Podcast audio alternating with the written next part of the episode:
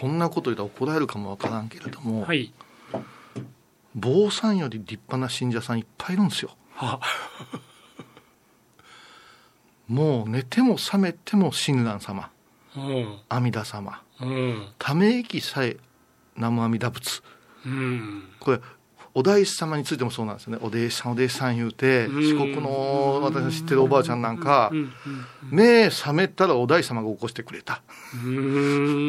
寝たらお大師様が寝かしつけてくれたっていうようなとこまで行くわけうん。そんな坊さんなかなかいませんよはい法事ですよ言うてね帯締め 帯締めたらふっとスイッチが入るような急にありがたい話をせななっていうようなうん。職業的な、うんあのスイッチの入れ方は、うんお坊さんの方がうんあると思うんですねう。ん。でそういうまあ門徒さんで言うたら妙高人こんな人とね会うたらおおって私は剣道を長く習ってきたけれどもこの野武のようなおじさんには一本取られるねっていう信仰の迫力っちゅうんかね。あ。うん。うん、だからもうこれそろそろそういうの超越したところのうん。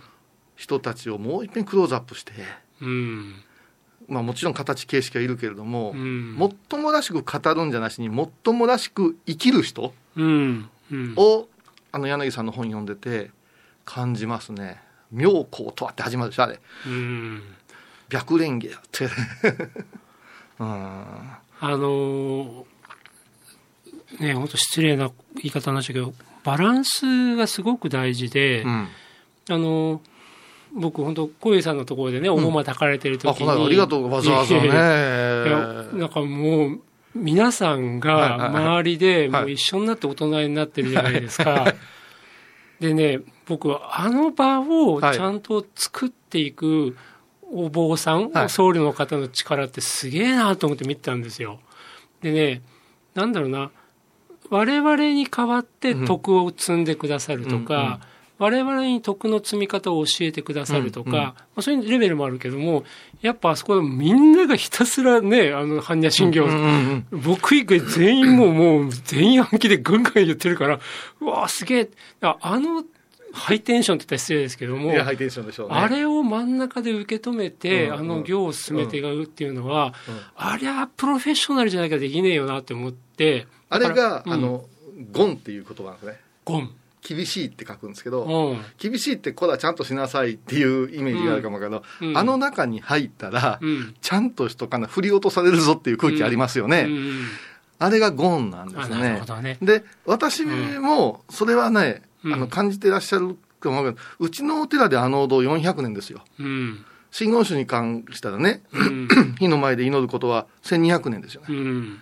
私が作ったもんじゃないんですよね、うん。ずーっと このことをやっとったらみんなついてくるぞがうんあるので私自身はすごくね楽なんですよ。ううん。僕ねそれさっきバランスって言葉出したのが、うんまさに一人のパーソナルな存在としてうん。信仰が、まあ、僧侶の方より深い方ってそれはいると思うんですよ。うんうん。だけどそれはやっぱりパーソナルなところで閉じちゃうから、うん。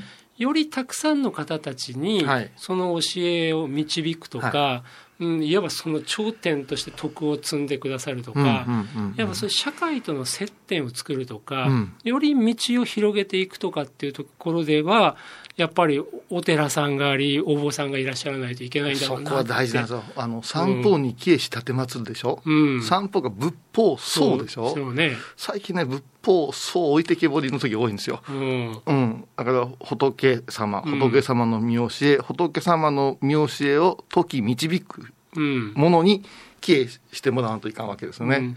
うん。うんそこはバランスって申し上げたのが、うん。やっぱお葬式だけやるとか法事だけやるとか、うんうんうん。仏教に関わる行事をこなすだけのお坊さん。も、まあ、いるのかもしれない。もうそっちの方が多くなっちゃってますよね、今は。だからうん。だけどパーソナルで個人単位ですっごい信仰の深い方もいらっしゃるから、そのなんていうか揺り戻しっていうかなそういうバランスが必要なんだろうなと思って。ちょっとあの、うん。あるお坊さんが提唱したブームがあってね、はい。日本仏教は2階建てであるっていうねうん。お話これ松本正慶さんって賢い東大でのね浄土真宗さんがやってるんだけども、うん。1階は檀家さん。はい。で2階は信者さんの部屋なんです、うんうん。この檀家さんがおごまのお部屋に入ってくることってなかなかないんですよ。うん。で日本の仏教の和尚さんはこれを融合させようと一生懸命やと。うん。でもこれはこれあれはあれで考えていった方がいいんじゃないかっていうようなうん。ことをおっしゃってていろいろなアイデアを出してくれてるんだ、私はねそれはもうぐっちゃぐちゃの雑魚部屋でええと思うんですよ。うん。逆に分けたらしんどくなるんでね。うん。分けることで分かってくるんならええけども、うん。分かりすぎて動けなくなることもあるから、うん。あのうちのおごまの形いうのは平日まあこの間日曜日だったけど平日もありますし、うん。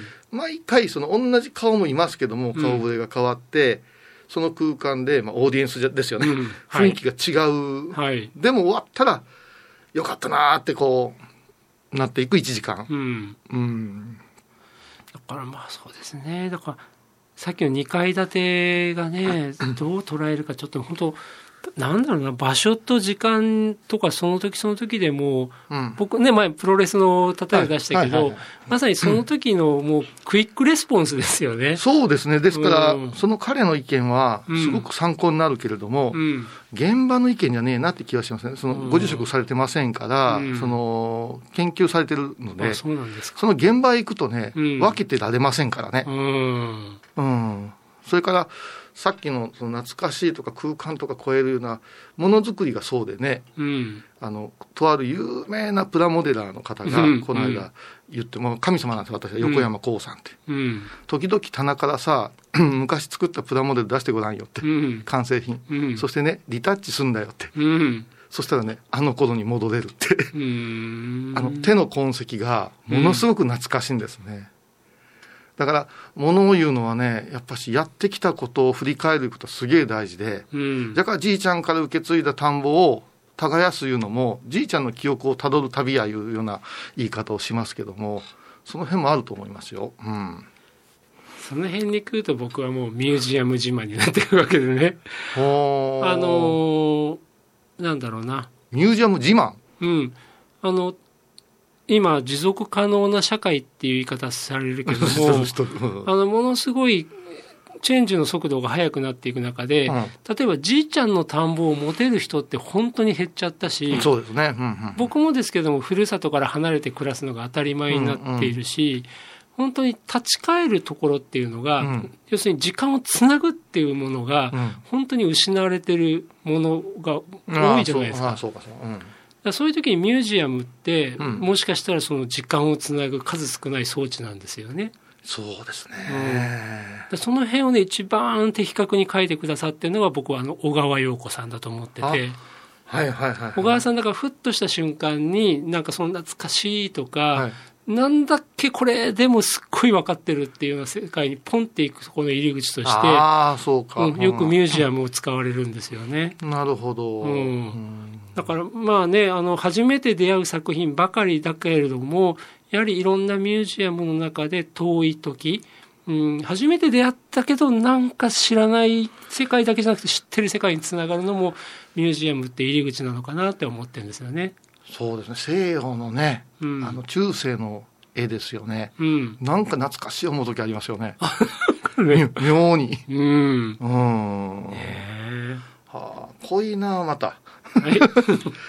般若心経の勉強じゃあ頑張ってください。勉強、まずは、あの、いそらんじられるようにびっくりした。スマホにちゃんと入れてくれて。いや、ちゃんとあの、だって、変、変なってたら失礼ですけど、いろんな SNS の書き込みとかニュースにこういう依存症みたいになってるんだったら、うん。スマホのメモに般若心経書いて覚えた方が得だと思って、ちょっといつの日か構造持参で暗唱してみたいなと思っておいやります。ぜひしてくださいよ。あのすぐスッと入ってきますよ。あのあるあの徐々にじゃないです。急にポンってくるんですよ。うん、ぜひ。いやもう後ろで朗々とやりますよ、そして。嬉しい。いえいえ、はい、ありがとうおございます。疲れ様でした、はい